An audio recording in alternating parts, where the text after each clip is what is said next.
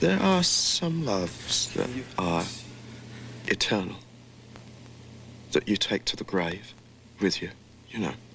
I believe Richard Burton on his deathbed looked up and said, She still fascinates me. You know, um, I mean, this guy has been searching for 400 years. Hey, everybody. You're listening to Don't Be Afraid of Your Dreams, the podcast where we talk about the movies we love and the monsters we all face. I'm your host, David Anderson, and today we're talking about love, death, destiny, romance, and magic with a little help from Bram Stoker's Dracula.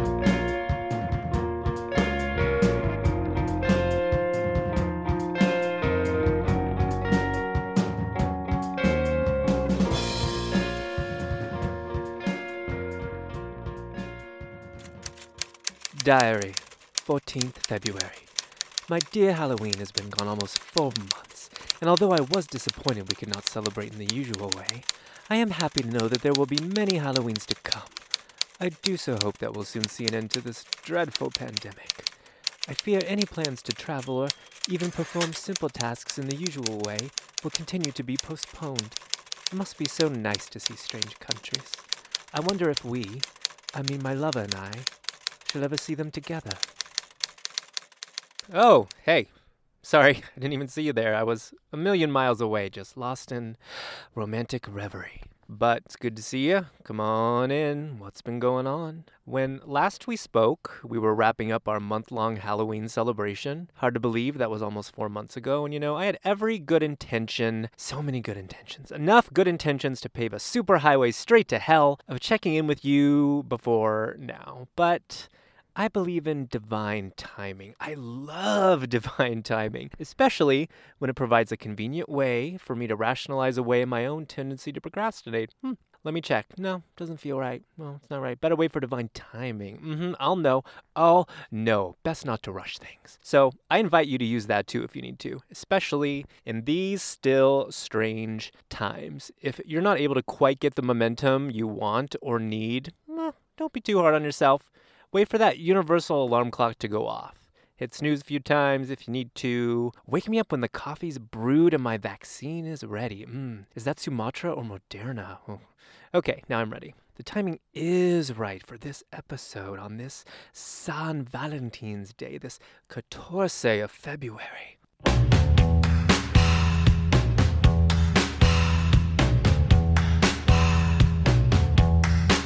It is the time of the season. When your love runs high, and this time, give it to me easy. Let me try with pleasure hands to take you in the sun to promised lands, to show you everyone is the time of this season for love.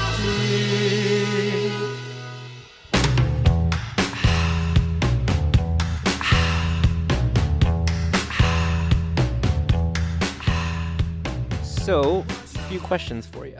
What's your name? Who's your daddy? And how do you feel about Valentine's Day? Do you think it's a bullshit Hallmark holiday designed to make single people feel bad?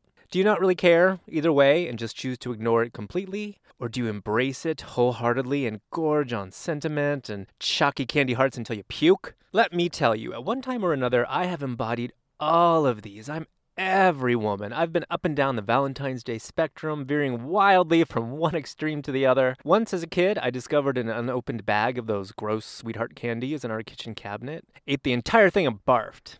I say it's not Valentine's Day until cloyingly sweet pastel colored sentiments are literally shooting out of you. That's how you do it. I love love, even when it makes me sick. And doesn't it always, though? I don't know about you, but love has been the great horror of my life. And I don't mean that in a bad way, despite how it sounds. Love is probably my greatest motivator, and what else is there, really? I've taken leaps of faith and faced the terrifying unknown in pursuit of passion and the desire to create a life that I love. I've tried to forgive and have empathy for people who may have hurt me in some way, particularly when I knew that their hmm, maybe misguided actions were actually based in love. Mm, atrocities committed in the name of love. I've yearned for intimacy and connection and partnership and felt very, very deeply the absence of those things too, as well as the sense of loss and disappointment when friendships and relationships end, as we all have. I've tried, am trying to be a loving and generous person, which isn't always easy, especially when it comes to being loving and generous with oneself. I love soup.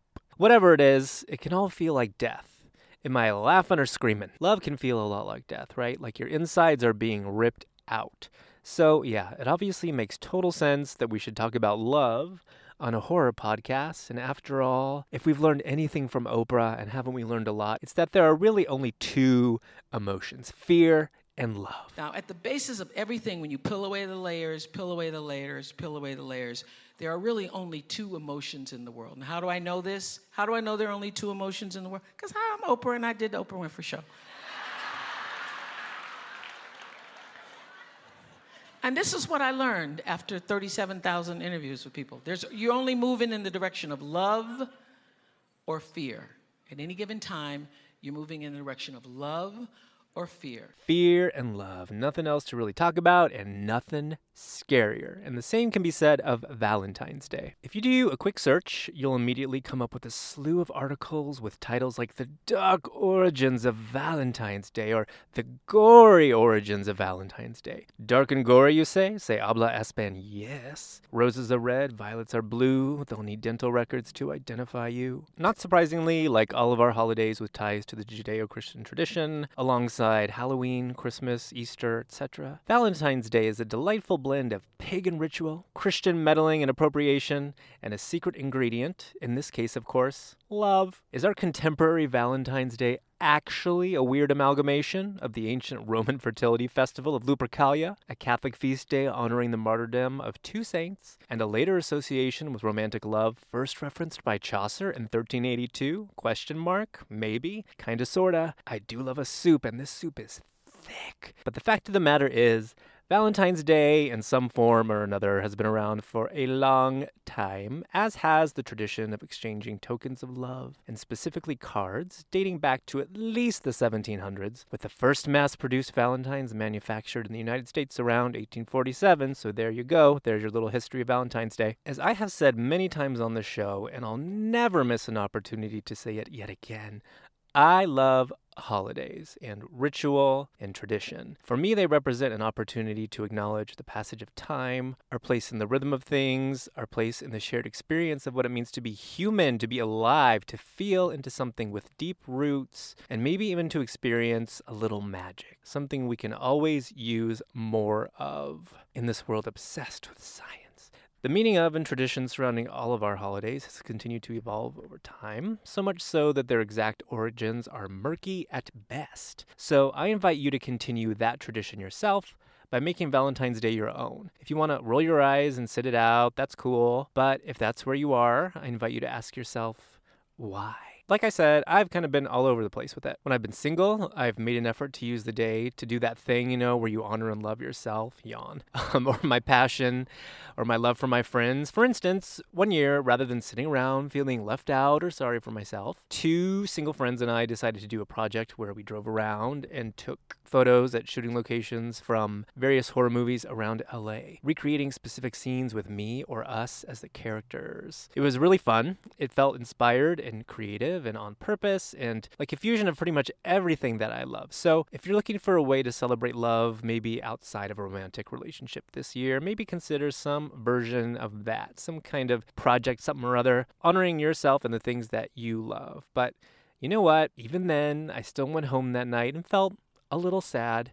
And I think at a certain point, I sensed what felt like the collective orgasm everyone else in the world was probably having except me. So, if you also want to sit around and acknowledge that you feel a little left out, depending on what your situation is, well, that's okay too. However, if you're an anti Valentiner, I would maybe caution you against letting yourself become too bitter.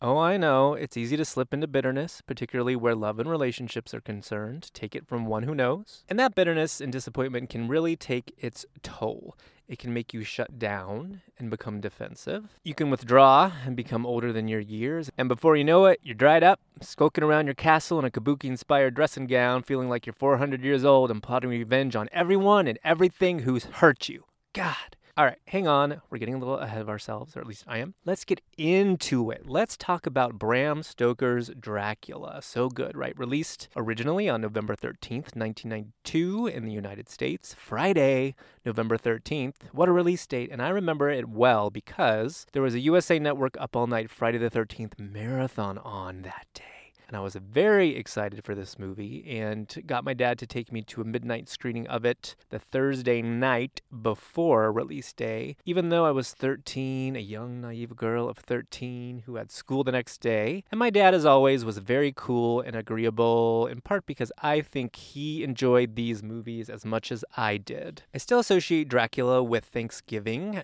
and kind of the holidays in general because of the memories I have of seeing it multiple times in November 1992. And to this day, I consider it one of the transitional films I used to nurse my Halloween hangover and ease myself into the holidays. So I typically rewatch it every November 13th. Happy anniversary. I loved it then and I love it now. This is one of those movies I have a very hard time being objective about because I've seen it so many times and I love it so much. It's like one of my children, or at least a very close friend and I'm kind of incapable of seeing its flaws, if it even has any. Okay, maybe some of the acting is a little stiff. Keanu's performance as Jonathan Harker is not generally well regarded. That accent, mm, but I find it all very charming, and I think it has aged very well, particularly because all the effects are practical and done in camera using technology from the silent era. The makeup is great, the costume design is unexpected and by no means on the nose, so nothing aside from the casting maybe really dates this film. There's no early 90s CGI that really takes you out of it. It's lush and romantic and bold and dramatic and gory and funny, everything I want to be and as a kid, something about it felt dangerous to me. Aside from the menace of Dracula himself, a lot of that sense of danger was probably due to the sexuality in the film. Where there's vampires, there's bound to be sex, right? There's a lot of writhing and moaning in bed, tearing at one's bodice, wolf sex, blood play. Mm, just another Monday night. I remember my mom seeing a segment on Entertainment Tonight promoting the film after I'd already seen it, where they were discussing the strong sexual content, MA. And when she kind of expressed some concern over the material I was consuming and had been consuming all along. Worldly 13 year old me rolled his eyes, lit up a cigarette, and said, Oh, mom, calm down. It's not perverted, it's erotic, erotique. Get into it. Yeah, I was really in touch with my eroticism and sensuality in middle school. Probably way more so than I am now because I've since had the opportunity to put it to the test and learned a lot more about shame and rejection. And wait, no, sorry, different show. Okay, all right, let's keep it sexy. I'm gonna undo my top button. Okay, cool. I consider this the definitive version of Dracula. Now, there are several ways in which Coppola's film adaptation differs from the source material. Vlad the Impaler, a real historical figure, of course, was one source of inspiration for Stoker's Dracula, but the character isn't given any backstory in the novel or motivation aside from a desire to spread his evil undead curse across the land, which, eh, I guess that's plenty. But in the movie, we see a prologue wherein we're presented with Dracula's origin story, and here, Dracula is in fact Vlad the Impaler, a nobleman and warrior in the Crusades, fighting, in his words, to defend the church against all enemies of Christ. While away in battle, his enemies deliver a letter to his wife, Elisabetta, falsely notifying her that Dracula has been killed. Stricken with grief, she commits suicide by flinging herself out a window and into a river. Sorry, guys, it's really hard not to lapse into the voices from the movie. When Dracula returns to his castle to find that his wife is dead, he's understandably a little upset. Having pledged to defend the Christian church, he feels betrayed by God, enraged to discover that the reward for his devotion has been the tragic loss of his true love. He then renounces God, defects to Team Evil, and summons all the powers of darkness, which he will use to wage war upon all that is good and holy to avenge his wife's death. And in a kind of perversion of Holy Communion, he drinks blood from a chalice and is reborn as the monster we all know and love. Dramatic crescendo of music, title card, Bram Stoker's Dracula, boom. It is good. So here, Dracula is a kind of tragic figure, right? And his motives are more clear. And this was kind of a trend with what we now consider familiar depictions of vampires that started in the 1990s, when these formerly parasitic ghouls became our romantic anti heroes, mooning around in the darkness, isolated and misunderstood, in a way that all teenagers can probably relate to, some adults too, Anne Rice, of course, had a lot to do with that. I really appreciate and respond to this added layer of Dracula's story because, well, everything he does is coming from a place of trauma, woundedness, deep pain, and loss, which doesn't excuse any of it, of course, but seeing it writ large on the screen in this way, in these grand mythic terms, it feels relatable. And I don't know about you, but having suffered my fair share of disappointment, yearning, and pain when it comes to relationships and love. There have been many times when I've wanted to just turn my back on the whole thing, renounce it outright, say, nope, nah, not for me. I'm going to withdraw to my shadowy fortress to live out my years in peaceful solitude, a bitter creature resigning himself to a half life, believing that love is for fools who will all eventually be stricken with the same disappointment that I have.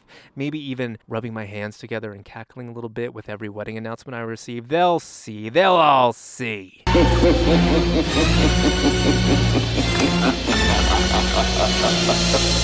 Oh, that'd be so easy to do and so tempting. But as we often come back to on this show, we can learn a lot from these monsters. There's much to be learned from beasts without going so far as to become monsters ourselves. As much as I love monsters and Dracula himself, that's not really who I want to be. I probably want to be Mina, if I'm being honest. And you know, Dracula could only fool himself for so long. Centuries pass, but as soon as he gets a whiff of true love again, he's like, oh, I'm in. Book my passage on the love boat, aka the Demeter. Mina, I'm a coming. That is so me. I'm pretty sure it's you too. You can't fool me for one second. You're probably like, whatever, David. I'm a creature of the night, and love is for chumps. I don't need that shit. This is the 90s. I'm a strong, independent woman, and I don't need a partner. Well, that's true. You don't need one, but you might want one. Let's talk about it. It is, after all, Valentine's Day. So, together, let's table any residual disappointment or bitterness or over itness, osity. no need to get all dramatic and renounce God we're going to see what we can learn from Dracula and his search for redemption and true love, because I think Dracula can teach us a lot about the do's and don'ts of dating and relationships. So go ahead and grab a pen. Surprise! The Order of the Dragon has awarded you with a scholarship. Congratulations! You are hereby enrolled in Prince Vlad's Charm School. So please take your seats because class begins now.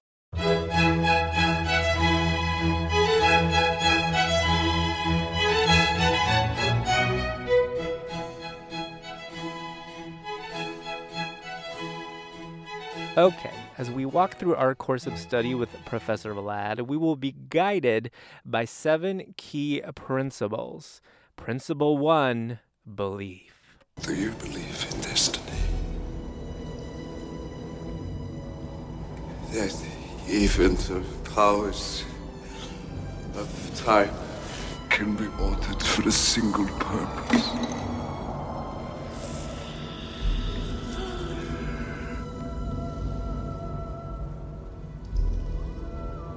The luckiest man who walks on this earth is the one who finds true love. When it comes to love, and even soulmates perhaps, the first principle is belief. You have to believe that it's possible. It might be tempting to kind of cynically sit back with your arms crossed and dare life or the universe to prove you wrong and dazzle you if you've become kind of disillusioned with the whole thing. But that's not going to serve you very well. As some of you may know, about a year and a half ago, I left a relationship of almost seven years. And that wasn't necessarily an easy decision to make. I've had my singlehood. You know, prior to that experience, of course, I dated and been in other relationships, but nothing that long or that serious. And I'd also lived by myself for 10 years. So I wasn't like, oh, I need to find myself or learn who I am outside of this relationship. I'd done it. And I wasn't really all that eager to do it again. And I eventually had to admit to myself that my relationship just wasn't working. And that's a hard place to get to. It just wasn't right, for lack of a better word. But rather than feeling like I'd failed or that anyone had done anything wrong, I had to acknowledge that what was really happening for me was I was craving a deep level of intimacy and connection, friendship and partnership that was really calling to me. Uh, I felt like it was out there and that my current relationship had served its purpose, which was in part to help me gain clarity on what I wanted and needed, which is usually what needs to happen, right? It would be so much easier if we could just know what we want and need without having to experience what we don't want first. But that's not usually how it goes. We need that contrast, I guess, to get that focus. So things weren't like the absolute worst, but that's faint praise it would have been easy and totally possible for me to stay where I was and say, well, maybe this is it. Maybe this is just what it's like, and I should keep trying to make this work somehow and just be grateful that I have it. But that wasn't feeling authentic, and I believed, or got to a place of believing, that there was something and someone else out there for me, even though there was no real evidence of that. Just a feeling, a yearning on my part, I guess, a faint spark of hope in the dark, maybe. I wanted to believe that the depth of intimacy and connection I was seeking was out there for me, and that I was also worthy of it. That's probably the hardest part, huh? Not only giving voice to what you want, which can seem really scary and vulnerable, but believing that you are worthy of receiving it. That's the work, and it doesn't happen overnight. I'm still working on it every day. So let's say that the first principle of Prince Vlad's Charm School in our course in love is belief. Let's say a big yes to that. Do I believe that even the powers of time can be altered for a single purpose? Sure. That'll be our oath. Let that serve as the foundation of our curriculum, the possibility that love exists and that it's out there for you, even if it feels like you're in the midst of a 400 year long drought. Please don't lose faith. Love will cross oceans of time to find you, but he can't find you if you take yourself out of the game too early and declare yourself ineligible. Even after all he'd been through, Dracula was still willing to say, The luckiest man who walks on this earth is the one who finds true love. And sure, that was a horrible accent. Sure, there might be a little bit of what we would call luck involved, but you've got to do your part too.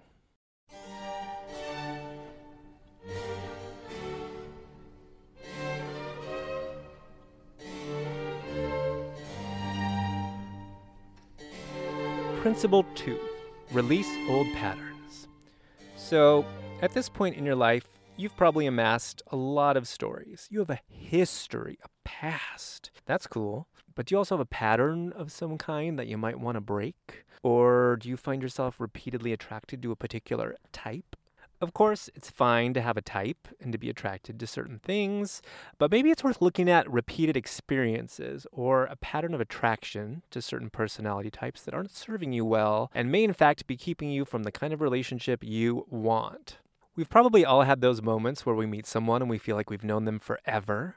But is that always a good thing? Recently, a bit of wisdom was handed down to me, and that is if you meet someone and you feel like birds are singing when they open their mouth and they're bathed in a shaft of golden light and you can't shake the feeling that you've met them before, well, maybe you should run because you probably have met them before. They're your mother or your father or the narcissistic ex boyfriend who couldn't give you what you wanted. Hey, I know you. Mm, maybe we met in a past life. Oh, right, we have, and that's not a life that I want to live again. Thank you. Of course, we all bring our stuff to our relationships. But if you meet someone and without even really talking to them or knowing them, you're like, ooh, ding, ding, ding, I recognize this. Mm, that could be a sign of trouble and that maybe you're in danger of repeating something. Maybe you're projecting way too much on this person or looking at them through the eyes of past wounds. Whatever it is, let's become aware of any destructive patterns and let's endeavor to break them and not repeat them. Think of how much unnecessary bloodshed could have been avoided if, when Mina met Dracula on the street, instead of being like, hey, I know you, cool glasses, BT dubs, let's check out the cinematograph she'd been like, oh shit, you remind me of my ex husband. This all feels too familiar and like something I've experienced before that didn't end well for me. Why do I feel like losing all hope and flinging myself out a window? No, thanks. I'm gonna hike up my petticoat and call Lucy so she can talk some sense into me before I do something crazy.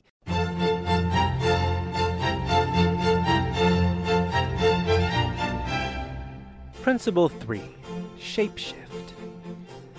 Sure, that Dark Prince energy can be alluring, right? Check out that swagger, that hair, that ageless beauty. Mmm, I love an accent. How exotic. I'm hearing Eastern Europe, Transylvania, maybe? But don't keep going for the emotionally manipulative vampire when you can have Jonathan Harker. Is Jonathan the shiniest guy in the room? Maybe not. Is he stable, devoted, ready for a relationship, husband material? Yes. So, be willing to allow your expectations and your vision of what might be to shapeshift. Be willing to adapt and let things look different than they have before. Endeavor to not be so rigid. Become more like mist, like vapor.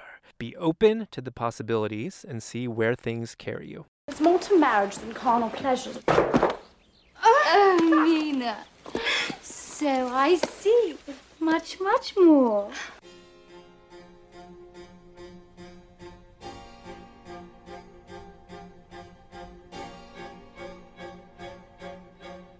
Principle 4 Strategize. Okay.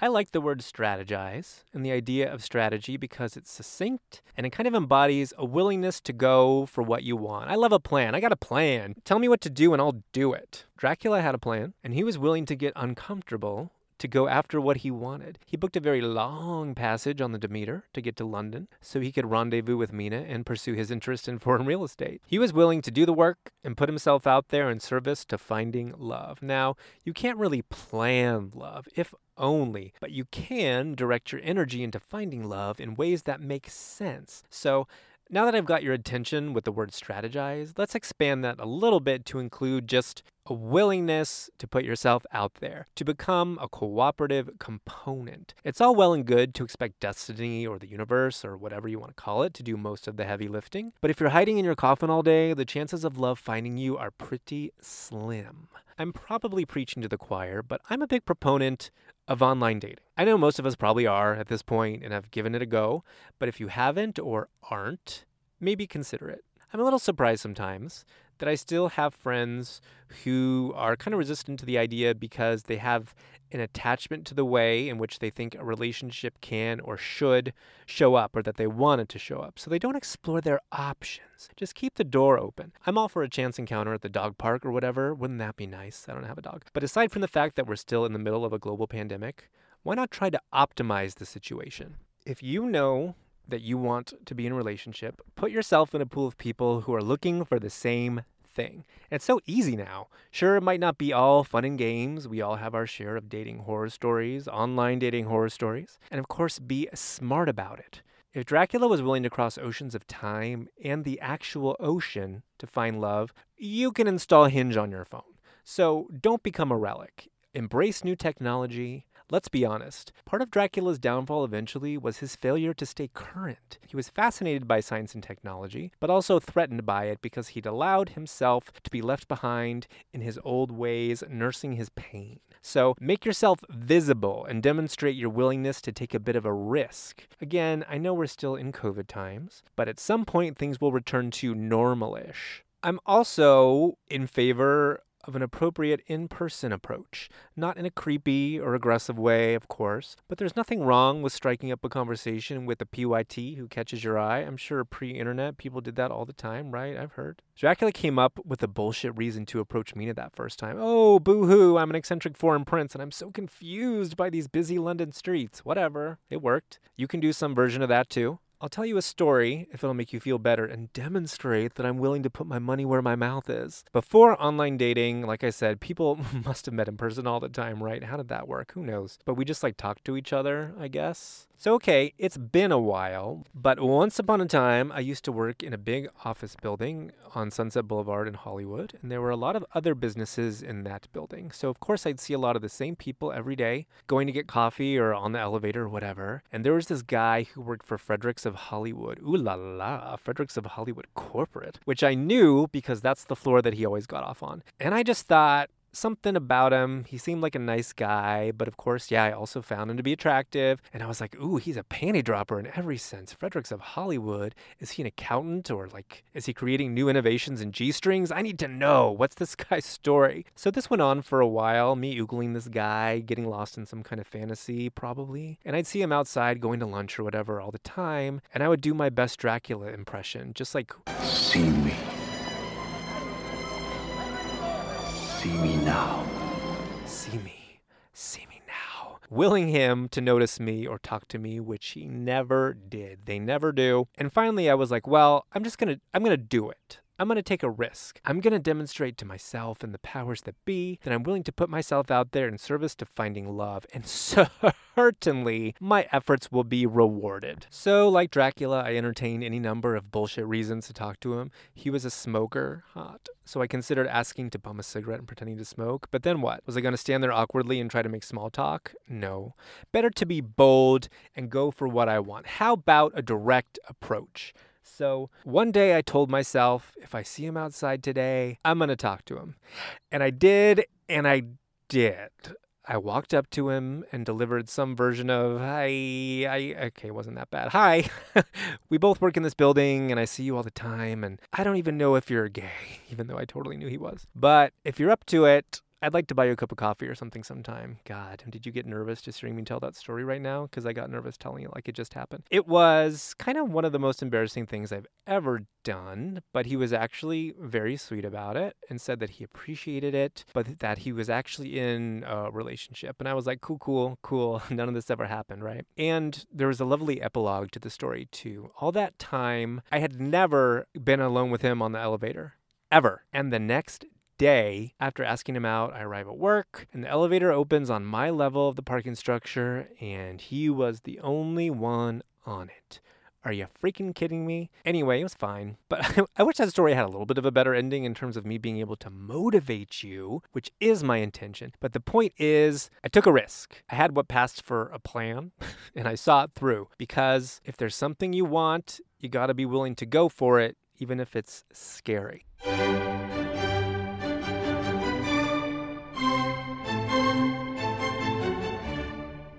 Principle 5 Self care. Maybe you've been out of the game for a while and you're looking to dip your toes back into the dating pool. Or maybe you've just been wasting away in quarantine, haven't we all? That's fine. We've all been trying to survive a global pandemic after all. But if you're feeling like the time is right and you want to reinvigorate your love life, maybe start with a little bit of self care. It's fair to say at the beginning of the movie, Dracula has been in his version of quarantine. He's been holed up for centuries with his pod of vampire brides. You know, as a vampire, he didn't have the luxury of looking at himself in the mirror, but if he did, he probably would have been like, oh fuck, I've really let myself go. My skin is a mess, my nails are out of control. I've managed to beat this wig into submission by sculpting it into some kind of crazy bouffant, but I really should probably update my look. And a salon is not really an option right now. God, my wardrobe could use some help too, probably. Do people still go on first dates dressed in embroidered red silk dressing gowns with nine foot trains? What? It's casual kabuki. God, I'm so out of touch. No, it's okay. I can do this. What did he do? He spent some time resting and rejuvenating in the sacred earth of his homeland, changed his diet. A few weeks of sleeping in a box away from the harmful effects of UV rays, new regimen of blood smoothies, and the years just dropped off, melted away. Now, that worked for Dracula, but what is your version of that? And let's keep in mind that above all else, this is about feeling good, not needing to change anything about yourself before you can start dating because you are perfect as you are. But you might want to build your self confidence up a little bit take good care of yourself, and maybe shake off that quarantine dust. So, last year at the onset of quarantine, I was in a bad place. I was already depressed. I'd lost my job, which was very stressful, as the job itself had been. I was still recovering from the end of a long term relationship, and it had all taken its toll on me. I was withdrawing, I'd gained a bunch of weight, and again, that's where I was at the beginning of quarantine. I was like, okay, this could all go very, very badly for me, especially if I'm sitting alone in my empty tomb of an apartment. I felt like I was already on a slippery slope, and I didn't want to use the pandemic as an excuse or an opportunity to let things continue to slide. So I went and holed up with my parents rather than being alone because I knew that that would take a toll on my mental health for sure, and probably my physical health too. I'm lucky to have had that option, I know, but it was still not the easiest decision to make because I felt some degree of shame around it. Like, I'm an adult I should be able to do this on my own, but rather than being hard on myself, I decided to do what I knew was best. I also decided to use the spaciousness of shutdown to my advantage, hopefully. You know, I'd been wearing sweatpants and eating my way through the day for months already, so that wasn't all that appealing to me anymore. Instead, I decided to clean things up as best I could because I knew I'd physically feel better, probably look better too, feel like I was taking good care of myself. And when I was feeling ready to date, which I knew was something I was going to want to do, I'd be in a position to do that. So that's what I did. I lost about 40 pounds, I updated my wardrobe, and I felt ready and healthy. There is a link between looking good and feeling good even if that means just buying yourself a little something new to wear. So, self care is important. It makes you feel good, and it signals to the world that you love yourself enough to take care of yourself. Treat yourself. Toss out your gold plated house dress and buy yourself a new top hat. Then, when you show up on your date as your best self, you can feel confident and secure. And that's the only part you can really control anyway.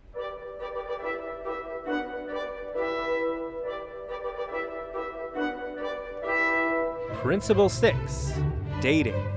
Transylvanian style.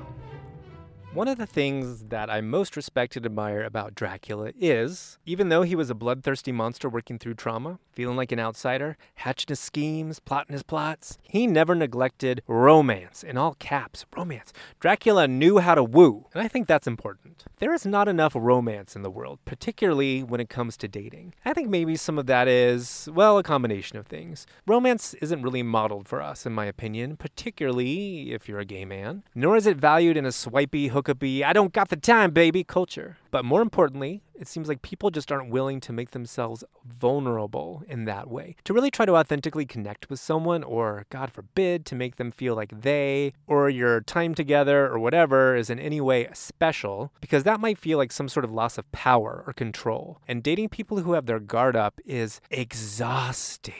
And when that's what you encounter over and over again, you feel like you need to put your guard up too. But Dracula, that romantic no soul, wears his tender heart on his sleeve, really goes for it. When he sets his sights on something, there's a seduction that happens. He keeps it sexy and sophisticated, but without losing his edge. Just look at his date with Mina. He presumably has booked a private room at the swankiest restaurant in town. He dresses up and puts in a degree of effort that says, I'm into you and I'm willing to show it. Waiter, your finest bottle of absinthe, please. Now, we'll spend the evening really connecting, talking. Where are you from? A land beyond a great dark forest? Get out of here, me too. Damn, a slow dance by candlelight, and I'll walk you to your front door at the end of the night like a gentleman. Yes, I would love to see you again. That's how you do it. Call me old fashioned, old world even, but I want to date Transylvania style.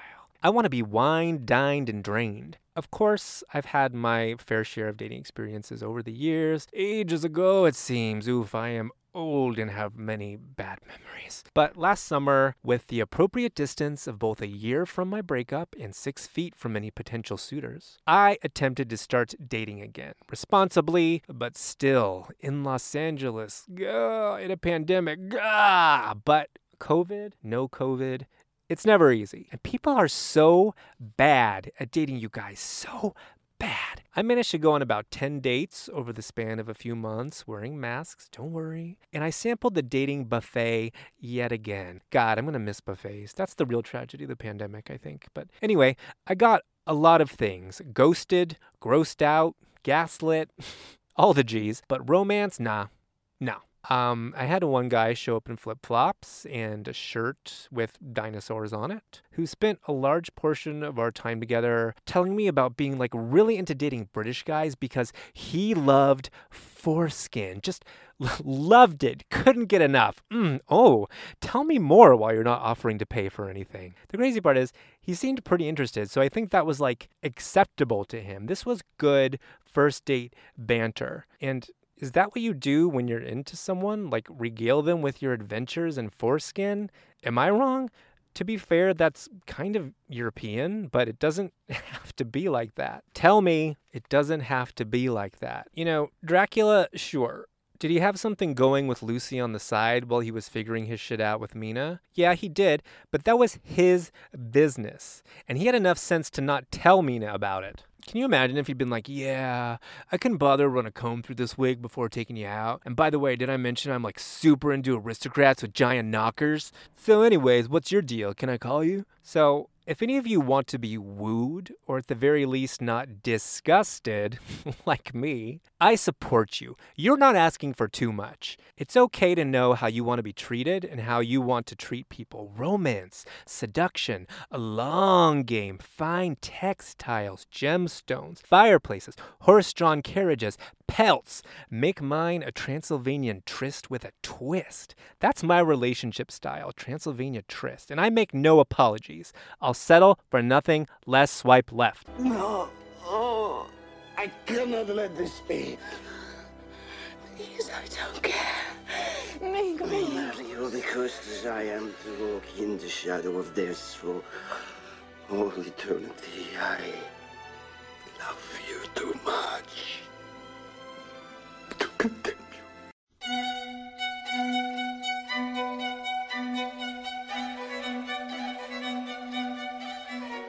Principle 7 Love Magic, or the man in manifestation.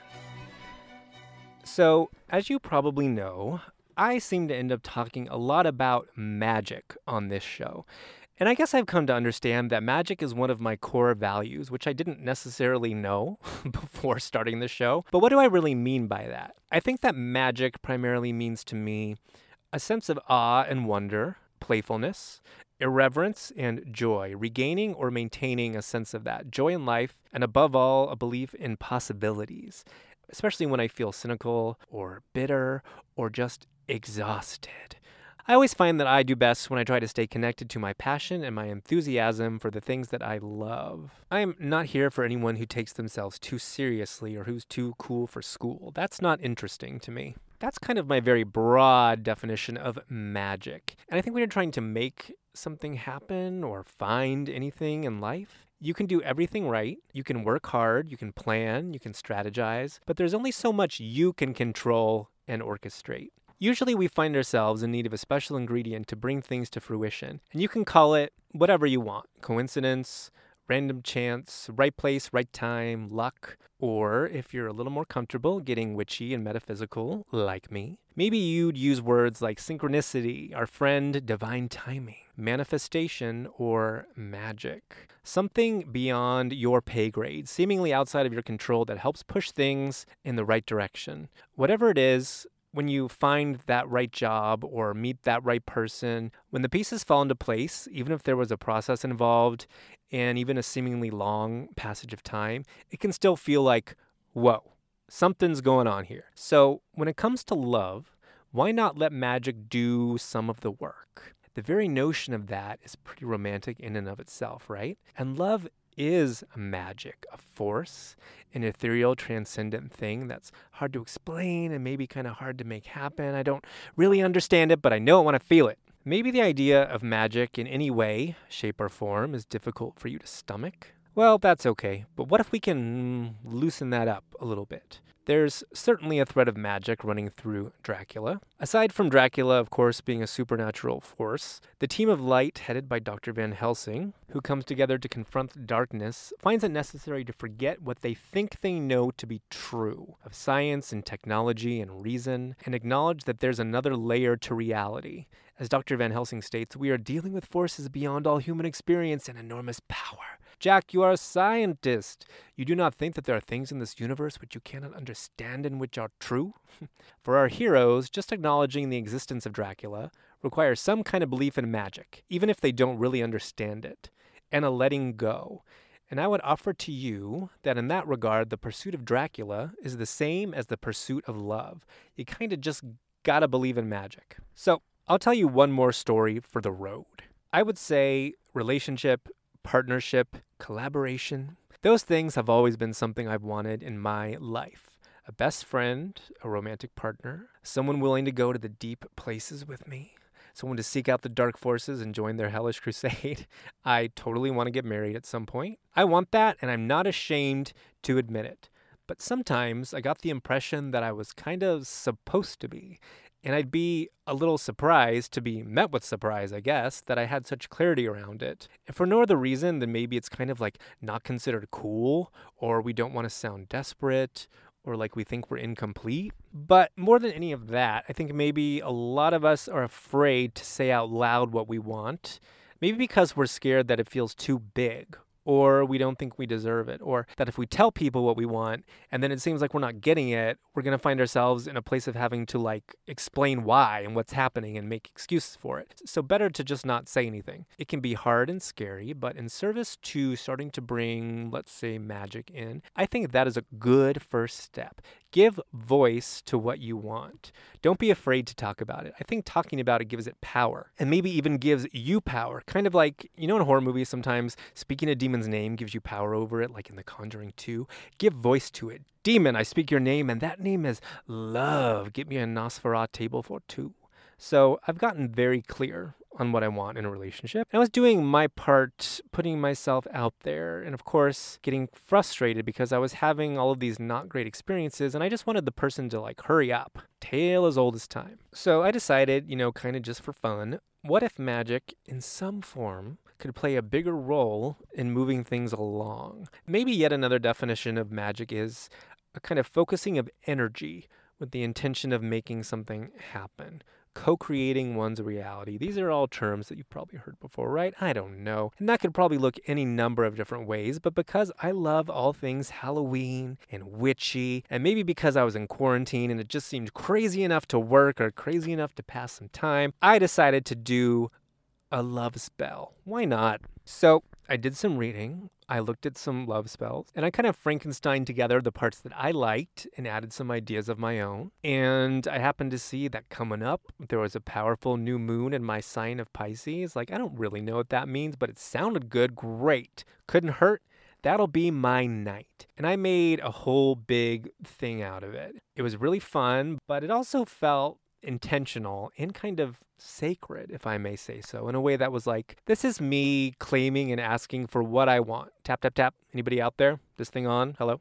H- hello? So, my favorite part was and this was an elaborate ritual, you guys, and I won't get into the details because if you're going to do it, I think you should make up your own like I did. But I got two male figure candles, two dudes, and I placed them at either end of a tray after dressing them with some love oil I'd gotten from my local witch store. And my local witch store happens to be Pan's Apotheca on Santa Monica Boulevard. Check it out. Vicky will hook you up. And I lit the candles um, every night for a week, slowly moving them closer together with the idea that they would meet in the middle on the last night. And the idea of this was, you know, like drawing your person closer to you. So, somewhere around night three, one of them exploded into a pile of goo, and I was like, oh shit.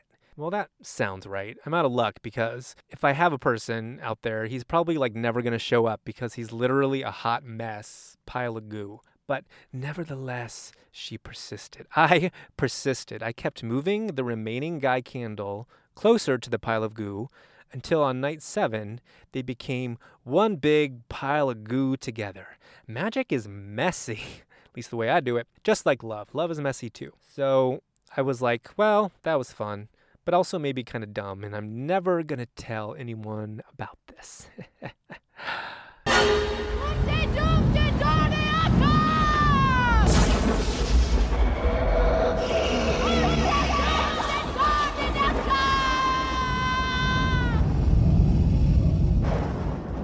So, yeah, that happened at the very beginning of September.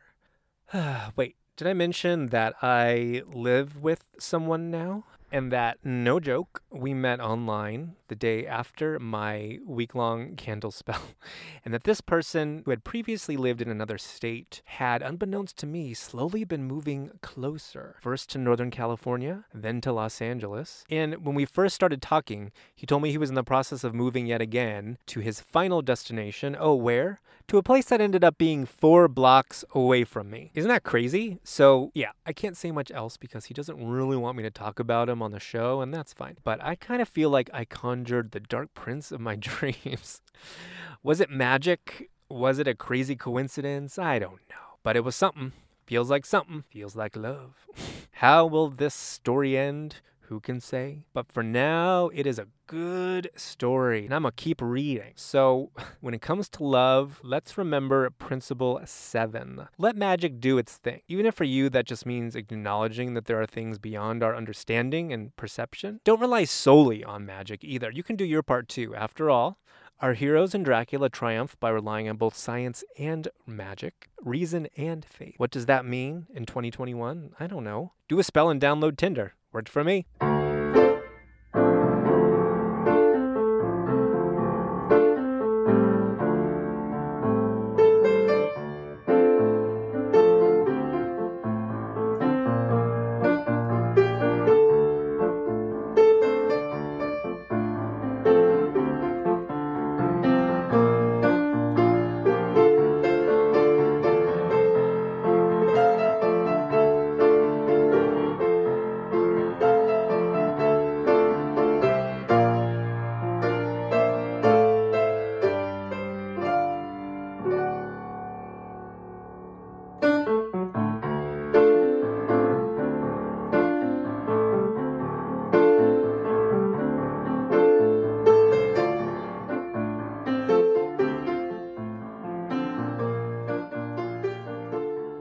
Today is Audrey Nee. She has many, many credits to her name, but I would say her biggest accomplishment in life is being my friend for 25 plus years. Would you agree with that, Audrey?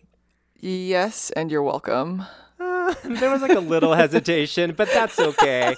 I thought I could I count was- on you for validation and something like a little more, a little more in the way of a ringing endorsement of our friendship. But that's cool. We have crossed oceans, Oceans of of time together. time. oceans of time. You knew I was gonna say it, but um, I feel like I've misled you a little bit Oh shit. over all these years. No, just kidding. Oh. Just recently, as it pertains to this phone call, I got you on the line No. under the guise of talking about Dracula, which we both um, know well and love well. But mainly, I just wanted to have you on because this is my Valentine's Day episode, and I wanted to detonate a love bomb in your face Oh and tell you how much I love you.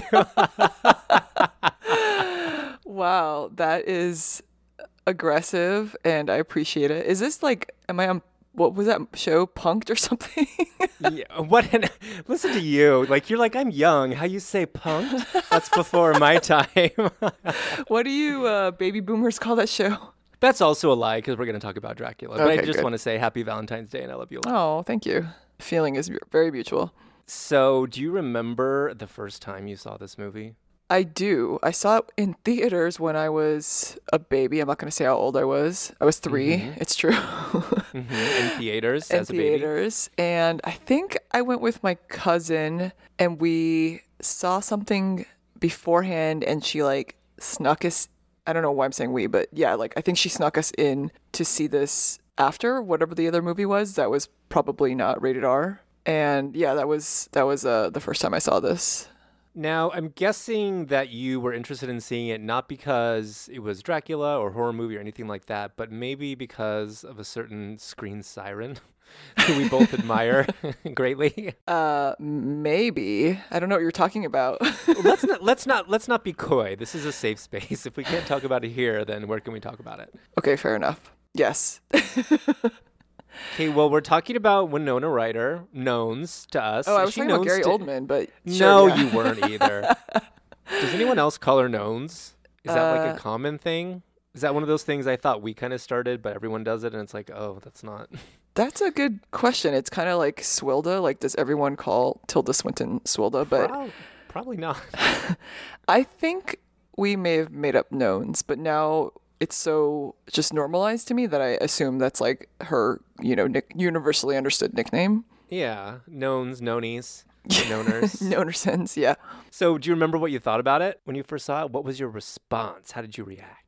Oh my god, I'm trying to remember because it's like it's a little difficult because I can't remember at what point I became kind of obsessed with Winona and I think it was it was like right around this time. When did um Edward Scissorhands come out? 90? 90? Okay, so I was probably mm-hmm. already like deeply into her. It definitely boosted like the elevated the film for me, right? Like I don't know if I would have liked it as much the first time considering how young I was when I first saw it if she hadn't been in it, but for some reason the image that keeps popping into my head right now is like when she's shoving her cleavage into Anthony Hopkins' face or the other way around. Even though that's not that's not like my first impression of it. I wasn't like, "Ooh, Winona's boobs." But I do remember, okay, now I remember this all it's all coming back to me now. I do remember promptly after I saw the movie, I was taking this like ceramics class. I think it must have been in junior high. And I promptly after I saw the film made like a Dracula mask out of ceramics, um, out of clay. And then I also made Like the gargoyle face from the marketing, or what? yeah, was yeah, yes, face? that one. God, exactly. of yeah. I wonder if I still have it. Anyway, and then the other thing I made in that class was like this. It was sort of like an urn. I don't know. I guess.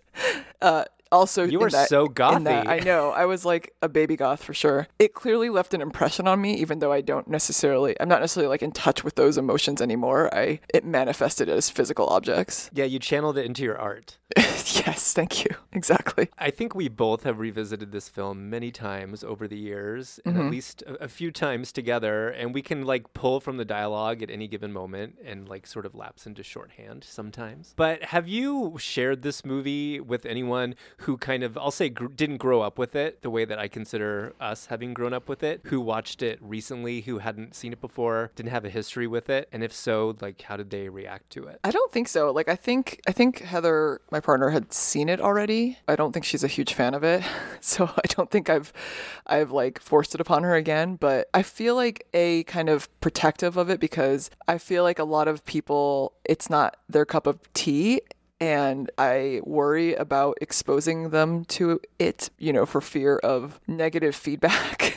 Which another way of saying that is they don't deserve the movie. oh yeah, okay, my that's opinion. that's a nice. Oh, I like that. I like that perspective better. Yeah. Okay. Yes. Well, I, I'm glad to hear you say that, and that's kind of what I was asking because this is one of the movies that I hold very near and dear. But I've also seen it so many times, and I just like love it so much that I can't see its flaws mm-hmm. necessarily or be objective about it. Like the movie just is what it is to me. So sometimes when I have watched it with someone who had never seen it before and they don't react well to it, I'm like, what? And I get, like you said, very protective of the movie. I just want to like yank it back away from like you, you know what we're done here like you don't deserve this movie so yeah it's not generally in my experience well received Yeah. maybe in general but certainly not if you watch it now for right. the first time I don't know if it's aged well. I can't say objectively how, how it's aged, but it feels kind of like a personal blow. If they respond to it negatively, it feels like they're they're kind of um, responding to you as a person. it does it does which i realize is like vaguely irrational or very irrational but nonetheless it still stings like Yeah. oh i feel exposed somehow yeah. Ah, maybe we should rewatch it together. I'm willing to say it's aged pretty well aside from the casting which you know cle- clearly places it not because of the performances necessarily but just because the casting is very much of its time but you know Hmm. because of the way the film was made like they made the choice to not use any technology that hadn't been invented after a certain date so Yeah. there's no like early 90s like cgi Oh, that's a good point. and point. like the costumes with almost are almost kabuki inspired. Yeah. They're not like super on the nose. So I feel like all of that kind of places it in its own world yeah. out of time. And aside from like a young Keanu and Winona, if you watched it, you wouldn't necessarily be able to pinpoint when it was made. Do you think that's true? Yeah. Yeah. So it's all it's all like practical effects, right? Right. Okay, so it's kind of like watching a really old film, like something from like the 40s or 50s, and how, in a sense, like those feel timeless because they don't have like the cheesy sort of Star Wars, you know, CGI, like you were saying. Yeah. Yeah, I think that's accurate, but again, it's hard to say because I feel so subjective about it. Like, you know, if it how it has aged. But now I'm curious, like, have you shown it to someone recently? Because it sounds like you have. Well, I've done it a couple times, I think. And Okay. the last time I remember doing it was a few years ago. And it happened to be someone I was in a relationship with at the time. And his response was he actually said the words, That was the worst movie I've ever oh seen. Oh My God. And I know you watch it every year, but I am never watching that again. And you know what? I think things like this are a fair litmus test for whether or not you should be in a relationship with someone. You don't have to like it or even really understand it, but you have to respect it for my benefit and maybe not go out of your way to trash something that yeah, you know or is at important the to me. right, like at the very least, don't trash it like that. Yeah, but also, how many movies have you seen if this is the worst movie you've ever Right. seen? Probably not that many. I feel like that was intentional to offend you. Well, I like to know that sometimes I feel like, David, that's crazy. You're overreacting. No one would do that. And Audrey's like, oh no, they were out to get you for sure. You can always count on me to tell you the truth. I know, I absolutely can, which is why I call you all the time and I never make any major decisions without talking to you first. Um, but kind of going back to what we were saying, like this movie is so visual. I feel like If you'd never seen it before and we showed it to someone on mute, they would probably be able to follow it just as well. Ooh. All right. Well, I want to ask you a few questions. Uh-oh, wait. Not really. Not really. Oh my God, oh my about- God. Not really about the movie. Okay. But vaguely relevant to the movie. Okay. And let's just see. Let's just see where we go. I hope it's a personality test. Musician Tom Waits plays Renfield in the movie. What do you think of that casting, by the way? Like, what do you think that conversation was? Like, you know who we should get for this? Tom Waits. You know, I think when I first saw it, I don't think I knew who Tom Waits was. I don't Yeah, know. I'm sure. I, I'm sure I didn't. And since then, he's probably played that same character over, over and over again, or some variation of it, right? Like he's never just like, "I am a businessman." So I, I mean, Right. I, I don't know. I thought he did. I thought he did a great Renfield. You know, Tom Waits, of course, primarily known as a musician, not necessarily an actor, but here he is as Renfield in Dracula. Mm-hmm. So I want to ask you, Audrey, which of these Tom Waits album titles do you think accurately describes your love life and romantic style? Ooh. And why? Oh, boy. So I'm going to give you five choices, okay, of Tom Okay, Waits I'll- albums. Ready? Okay. Your choices are Foreign Affairs, Bad as Me, Blue Valentine, Real Gone, or Bone Machine. Oh, I mean, obviously, Bone Machine. Samesies. I don't think that needs an explanation. no, no, you don't care to elaborate? No, I think I think that your listeners can use their imagination. And they sure will. Someone just dimmed their lights. Um, okay. Because we just kind of talked about the only thing that might sort of expose when this movie was made is the casting. If you were going to do a shot for shot remake of this movie with the same script, same costumes, everything, but just different, let's say, contemporary actors, Oh my who would God. you cast? Oh, damn. Well, I kind of feel like Gary Oldman can just reprise his role. That's fair. you know, um, who would be a good Mina? I think Lucy could be a Mackenzie Davis. I don't know. I just want to. I just want to include her. I was waiting for her to show up. Actually, I think I think Mackenzie Davis would play a good Jonathan. Ooh, I would love like gender swap casting or gender blind casting. Tilda as Van oh. Helsing or or Dracula. Oh shit! Actually, Tilda should be Dracula. Mm, yeah, I kind of think so too. Van Helsing. Hmm. Trying to think who would be maybe Judi Dench. I feel like the three du- the other three other dudes are kind of interchangeable for me. like I don't know. Just throw some people at that. That's fair. like random white dudes, who cares? Anyone Yeah. can do it. Yeah, exactly. Let's see who else would be good. Oh, maybe um what's what's her name would be a good Mina, the person who plays she's one of the Olsens. Is it Elizabeth Olsen? From the Marvel movies? Yes. Yeah. Mm-hmm. Yeah. I don't know.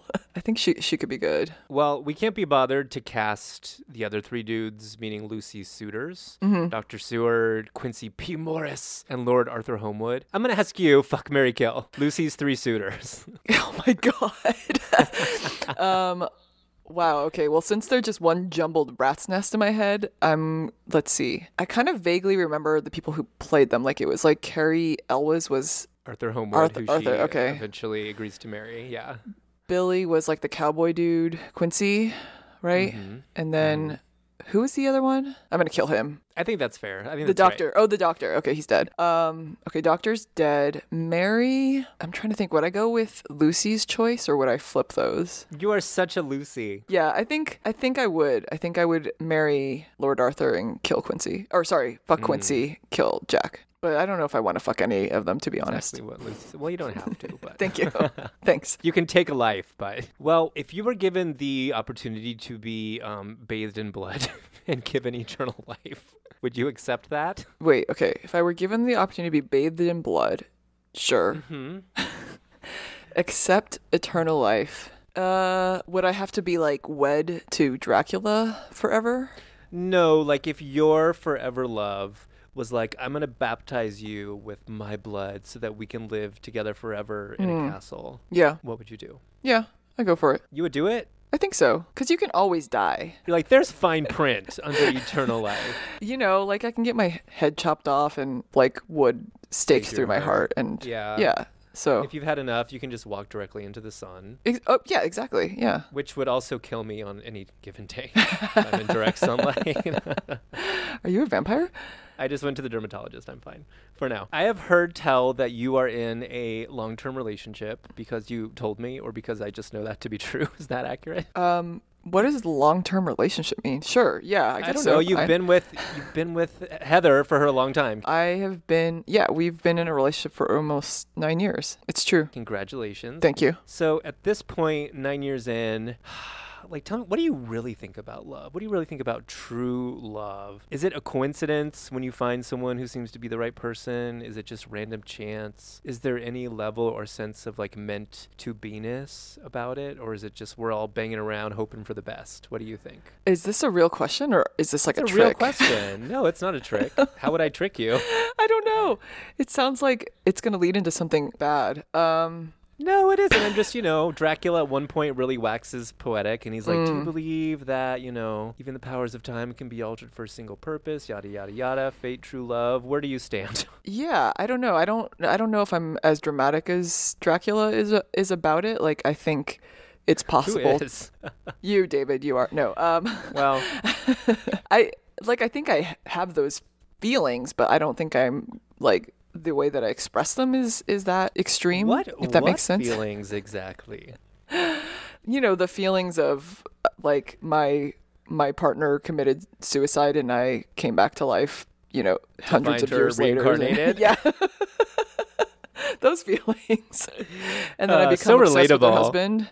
I you know. or fiance, whatever. came out of the picture. hmm Yep, yep. Can you ask your question again? I feel like it's very broad. Is it? Yes. Okay, I'll try to be a little more succinct about it. Okay. When it comes to true love, is there any element of meant to be-ness, Oh, I see. fate, fate, two souls being brought together, or when it happens, is it merely coincidence, random chance? Oh, I see what maybe, you're saying. Okay. Maybe it works out. I don't think I believe in fate, but I I don't know if I like maybe somewhere in between. I don't if, if that's a space that exists. I think that people put too much value into that concept and because of that don't necessarily like work on building the relationship and like, you know, building the love and like making sort of supporting it to continue, I guess if that makes sense. It's like if that were if that were true, right? If like if fate were a factor in in love, it would be kind of fucked up because like most relationships end, right?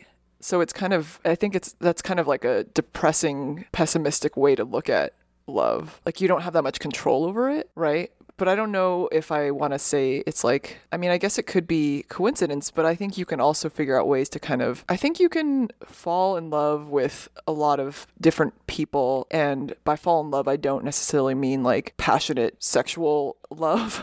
Maybe that's not the right way to phrase it, but like, you know, I, I think there's like varying degrees of what that means. And I think you can have that kind of deep connection, deep, meaningful connection with many people. And I think that we have this, there's this like construct that we, you know, we need to find this like one true soulmate. And that to me is like, A, if you never find it, that sucks for you. And then B, if you find it, or I don't know, like, it, I guess it seems like you're putting like all your eggs in one basket in a sense. Anyway, I don't know. I'm just kind of rambling. I don't, I feel like that's not like a good answer. And I think putting all your eggs in one basket, at least early on, is never a good idea. Do you think that's why Dracula kind of had a side thing going on with Lucy just in case it didn't work out with Mina? Because, like, there's really no other reason for why he was up to, like, turning her into a vampire other than, like, it was just fun for him to spread evil. Yeah, or maybe is was there a part of him that was like trying to get her out of the picture? I don't know. I don't, well, she wasn't a threat. I think he, like, just, you know, you don't want to obsess over one person. You need to, like, not lose yourself. and Yeah, make sure that you're still giving adequate time to your other hobbies and interests. So he was like, while I'm trying to really develop this relationship with Mina, I'm going to explore my other hobbies and things that I love doing, which is turning people evil and destroying their lives. Like, I don't want to lose sight of that. Just because I'm in a relationship, I don't want to be the vampire who starts like neglecting their friends, failing to live up to their oath to wage war on Christianity and all that's holy. Yeah, I think that's. I'm a a man of my take. word. I mean, maybe there was some subtext there where she was, she and Mina had something going on. You know? Well, you see hints of that. I mean, things get crazy when you're in a garden and it starts raining. You're just like, oh, sorry, I tripped and my lips touched yours. What? Did you like it? oh, me too. I don't know. Yeah, I mean, it's like those those old paintings of like two women in bed together, and they were like quote unquote friends, right? I think it's like a little bit of that. Oh, God, I love art. I'm with you. I don't believe in fate. I don't believe that there's like one other person out there who was born for you. You were Yeah. born for each other. But I think, yeah, somewhere in the middle. I definitely believe in free will and that we, you know, are free to make our own choices but continue to evolve as people over the mm-hmm. course of our lives and who is right for us at one point in our life is definitely not right in a la- at a later point. Yeah. So there's probably not like one chosen person for you. I 100% agree with that. But I think when you're in a mindset or a place where that kind of relationship is something that you're wanting, there's like s- kind of sort of something that can bring you together with someone that's maybe beyond our control. Mm-hmm. And I don't I don't know exactly what that is, but it seems like something that you couldn't like make happen even if you really wanted to. Yeah. I guess maybe that is just coincidence, but that's not very romantic for Valentine's Day episode. Yeah, I don't know if I like to think of it as coincidence necessarily, but I don't know. It's it is strange, right? When you connect with someone on that level, it does feel like it does feel like fate, right? It feels like everything's kind of aligning for you to be be with them because Mhm. it's it seems very rare, especially nowadays, how I mean, maybe there are people out there who just that happens to them like constantly, right? But speaking for myself, that's not the case. I don't know, and I don't think that that only applies to relationships, and certainly not just romantic relationships. Whether it be like finding a job, moving, finding a place to live. Sometimes you feel like I don't know, circumstances are right, and wheels kind of lock into place, and you're like, this feels right, or like I don't know how this happened, but things sort of worked out in my favor. So Yeah. that there's some sort of something maybe pushing us in the right direction. I don't know what it is. Maybe it's knowns. It's definitely knowns. What if she's the great puppet master? she's at the center of all time and space. It's just her head floating for eternity. I'd be cool with that. I mean, I've never doubted. That's yeah, that's how I see her. All right. Well, it was great to talk to you as always. Happy Valentine's Day. Do you have anything else you'd like to add about love, Dracula, death, Win- Winona? Wait, do I get like a personality result? No, I'm just kidding. Um, You're a lover, not a fighter. ah, thank you. Um, let's see. Any final parting words? Uh, I, I'm personally not a huge fan of Valentine's Day. I I realize that I'm probably telling you this too late because you called me on Valentine's Day. But I feel like every day is Valentine's Day with you because I just love you so much, David. And I'm so flattered. I almost just like clutched at my non existent pearls. Like, what? And I didn't really, I mean, I guess I could have, I guess I sort of did know that you didn't care one way or the other about Valentine's Day, but I'm glad you answered the phone. I called you on Valentine's Day. You could have been like, sorry, wrong number. All right. Thanks again so much, Audrey. Happy Dracula. Happy Valentine's Day. Uh, thank you, David. Bye. Bye.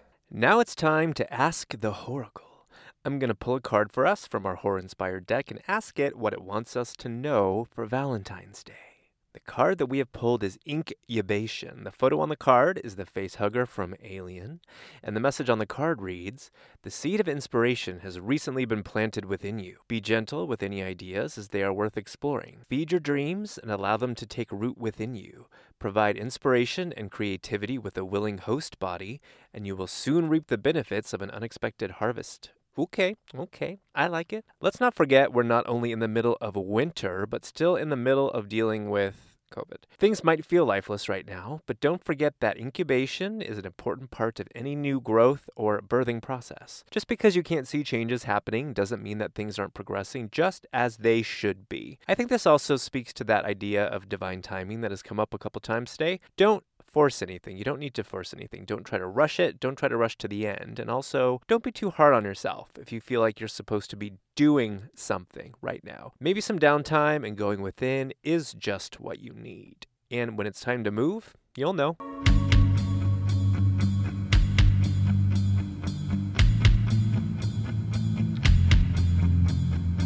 Congratulations on completing your course of study at Prince Vlad's Charm School.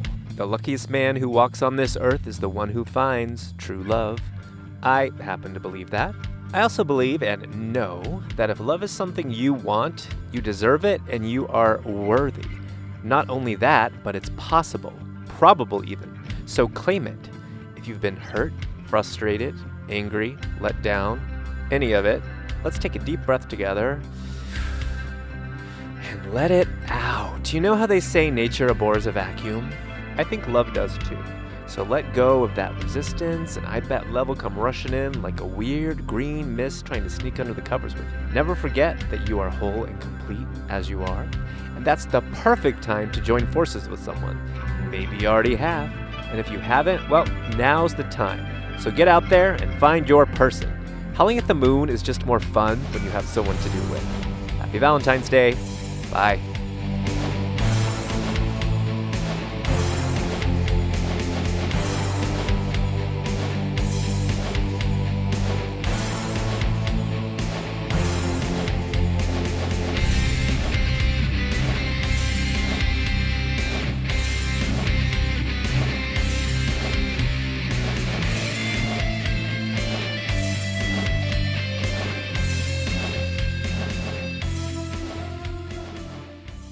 This show is an Unreliable Narrator production. For more information, visit unreliablenarrator.org.